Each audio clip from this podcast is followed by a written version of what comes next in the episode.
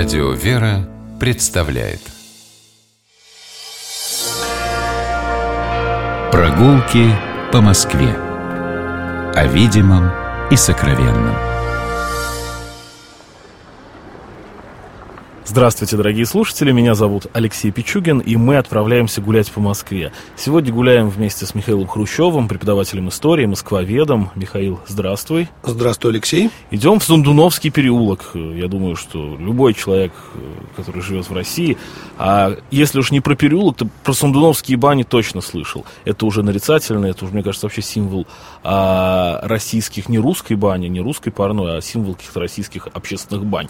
В хорошем смысле этого слова Чтобы в Сундовский переулок попасть, мы выходим из метро а, Кузнецкий мост. Можно из метро Трубная, но ближе всего метро Кузнецкий мост. Поэтому мы поднимаемся на поверхность э, и э, оказываемся, собственно, возле э, самого Кузнецкого моста, возле улицы Рождественка.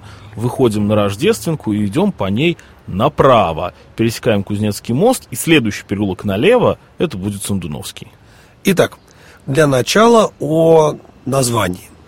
Название Сандуновский переулок получил в честь силы Сандунова, в свое время знаменитого комического актера, э, а позже предпринимателя. Замечательный был человек, между прочим. Таких вот сейчас не делают, значит, такой молодец. Начинал как комический актер, э, играл в Москве, в Петербурге, потом снова в Москве, а потом решил бросить все и уйти в бизнес, построить бани. Об этих банях мы будем говорить очень много, но пока мы только свернули с э, Рождественки, и когда мы шли, мы прошли мимо, нового, мимо здания Московского архитектурного института. И вот о нем мы сначала поговорим. Московский архитектурный институт вышел, вырос из Строгановского училища.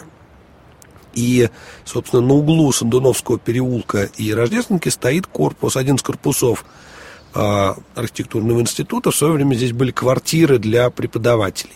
И вот мы поворачиваем и видим очень необычное здание, которое на этом крутом переулке, я забыл сказать, что Сандуновский переулок под таким углом очень внушительным спускается к Неглинной улице. И хорошо, Алексей, что у меня трубные пошли, не устанем хоть. И здесь на, на взгорочке по левой стороне стоит очень странное здание, которое очень сложно идентифицировать. Э, с огромными колоннами, такими рифленами, да, с огромными окнами, такое железобетонное здание. На вскидку не поймешь, когда оно построено. Я часто спрашиваю Но людей... нам строилось, перестраивалось. Это же архитектура Бозар, да, называется? Нет, это не Бозар. Это совсем не базар, это самое что ни на есть модерн, только очень скромный. История такая. Значит, э, Императорское Строгановское художественно-промышленное училище к концу XIX века очень сильно выросло, множество факультетов, множество студентов, расцвет искусств, расцвет промышленности, архитектуры. Нужны были новые помещения. И было решено построить новый корпус. Э, его планировали более пяти лет, рисовали там и денежки искали и так далее. И вот к 1914 году здание было воздвигнуто архитектором Кузнецовым. Планировалось, что здание будет покрытым достаточно богатым декором – который бы нам позволил сказать, что да, это модерн. Но денег не было лишних, поэтому здание было построено в бетоне. Это железобетон, одно из первых в Москве железобетонных зданий, архитектор Кузнецов. Очень интересно, что некоторые моменты, которые э, возникли из-за недостатка средств, в итоге даже стали находкой. Вот, например, наверху колонн предполагались э, дорические такие капители, но так как каменный декор был срезан бюджетом, у колонн такие конические завершения, и э, такой прием в дальнейшем в архитектуре в Москве вполне себе использовался. Здание было открыто 1 сентября 1914 года. Уже вовсю шла Первая мировая война, и поэтому вместо студентов в это здание попали раненые военнослужащие. В здании был сделан госпиталь Московского кредитного общества, там были сделаны операционные, палаты огромные, было сделано очень много всего. И, собственно, до конца Первой мировой войны в этом огромном здании располагался госпиталь. Кстати, надо сказать, что во дворе там есть пристройка одноэтажная. В этой пристройке даже была временная часовня для раненых воинов. А вот в 1918 году в этом здании произошло совершенно необычное событие для Москвы. И даже можно посмотреть, войдя со двора Мархи, а, мемориальную доску. В этом здании прошел первый съезд Коммунистической партии Украины, о чем говорит двуязычная доска мемориальная на стене здания. Возникает вопрос, почему? Ну, мы сразу получаем на него ответ, поскольку в 1918 году Киев был оккупирован немцами, и съезд коммунистической партии там был устроить проблематично. Поэтому он прошел в Москве в здании э, бывшего Строгановского училища. Э, после революции здание было обратно передано Строгановскому училищу, которое в тот момент носило название Вхутемас. И, соответственно, здесь расположились учебные помещения и скульпторы, и художники. Интересно, крыши в то время были открытыми, и там были спортивные площадки для занятий гимнастикой. Ну и, собственно, до сих пор Мархи активно используют это здание, и да, даже можно попасть в некоторые его помещения и посмотреть на то, как в начале 20 века строили учебные здания. Теперь же мы от Мархи поворачиваемся на другую сторону переулка и видим комплекс Сандуновских бань. Ну, наконец-то. Да, практически все здания от Рождественки и до Неглинной улицы заняты комплексом Сандуновских бань. Как я уже сказал, бани эти в 1808 году открыл Силу Сандунов. Здесь земля была достаточно дешевая, надо сказать, в начале 19 века. И купил он эту землю у э, Звонарской Слободы. Здесь располагались недалеко церковь Святого Николая в Звонарях, и здесь, соответственно, были огороды на этом взгорочке, были огороды Звонарской Слободы. Землю купил дешево, и построил первые здания. Воду брали первое время из Неглинной, но достаточно быстро стало понятно, что и пользоваться совершенно невозможно, поэтому э, специально... Несмотря на то, что, в общем, да, промышленности, внизу, никакого да. производства, вот она течет. К сожалению, производства не было, а вот э, были жители, которые считали, что самый простой способ избавиться от мусора и нечистот – это не глинная.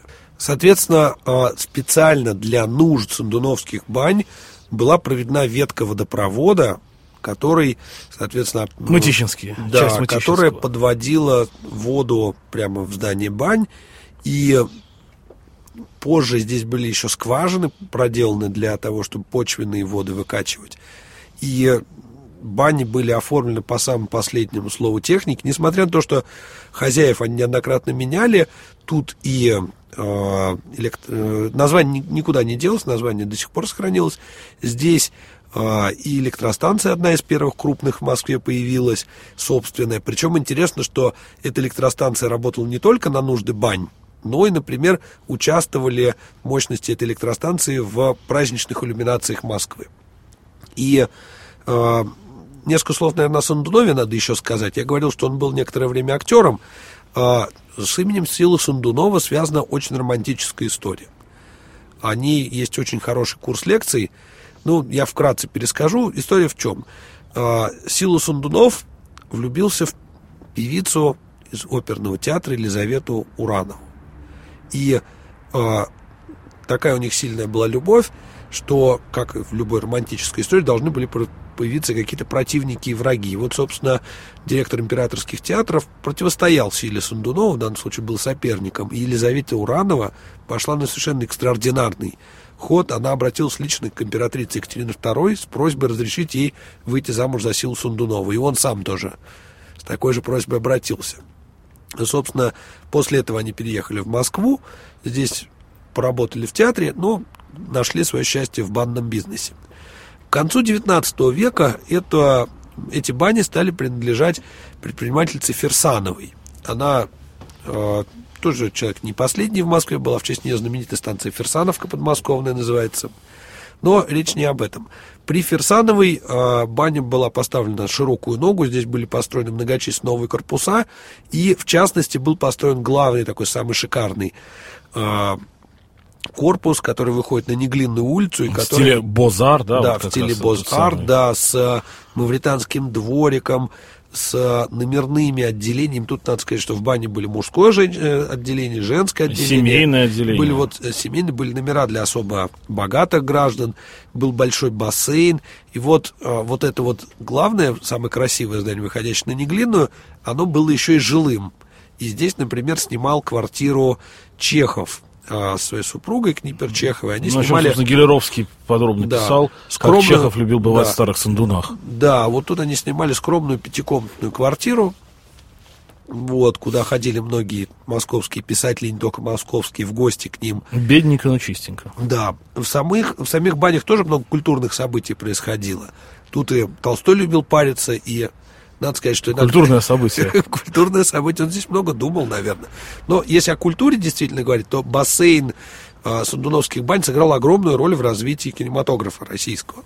Дело в том, что именно в бассейне этих бань была снята знаменитая сцена с эскадрой из броненосца Потемкин. Именно здесь Эйзенштейн снимал эти корабли, которые сквозь такие волны приближаются к восставшему броненосцу Потемкин. Это бани сандуновские. Это бассейн Сандуновских бань.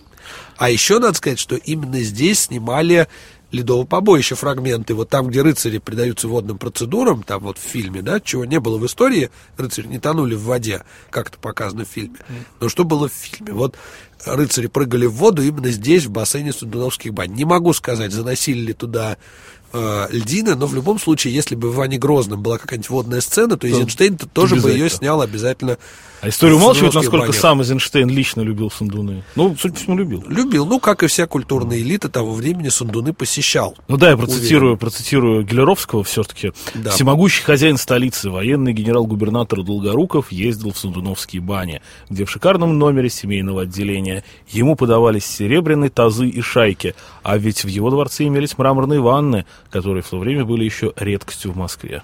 Да, вот здесь действительно Сундуновские бани место действительно не только связано с чистотой там или провождением досуга, но еще определенным образом вписавшийся в историю культуры. Но мой, есть любимый фильм, который 14 января показывают, «Старый Новый год» с Калягином, да, 13-14.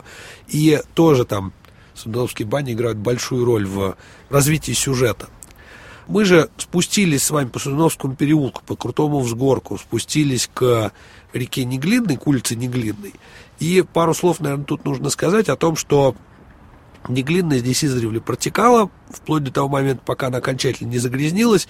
И э, в, на этом участке ее как раз в начале 19 века и закрыли в трубу, причем долгое время труба была недостаточного диаметра, и поэтому до 1970-х годов во время сильных ливней э, Неглинная прям поднималась из ливневых вот этих вот люков и заливала улицу Неглинную, пока не сделан был новый широкий коллектор, который присутствует и до сих пор. И гуляя по, Неглин, по вот этому району, по Сундуновскому переулку, можно увидеть не только одну из самых шикарных бань которые в Москве были, но и задуматься о развитии архитектуры и о судьбах тех или иных зданий, которые бывают то учебными корпусами, а то госпиталями, или служат в качестве приюта для целой коммунистической партии. А с другой стороны, можно поговорить о влиянии комфорта на развитие литературы, поскольку не будь тут комфорта, в этих сундуновских банях, может, не ходили бы сюда разные писатели, не общались бы, не делились бы идеями. Ну и, конечно, а, в развитии кинематографа вот эту роль Сундуновских бань переоценить никак нельзя. Ну что ж, спасибо. Мы сегодня гуляли по Сандуновскому переулку, ну, Сандуновские бани. Еще больше интересного узнали о них мы. Спасибо Михаилу Хрущеву, историку, москвоведу. Я Алексей Пичугин. Прощаемся с вами. Гуляйте по Москве, любуйтесь ею, любите наш город. Будьте здоровы. До свидания. Прогулки по Москве. О видимом и сокровенном.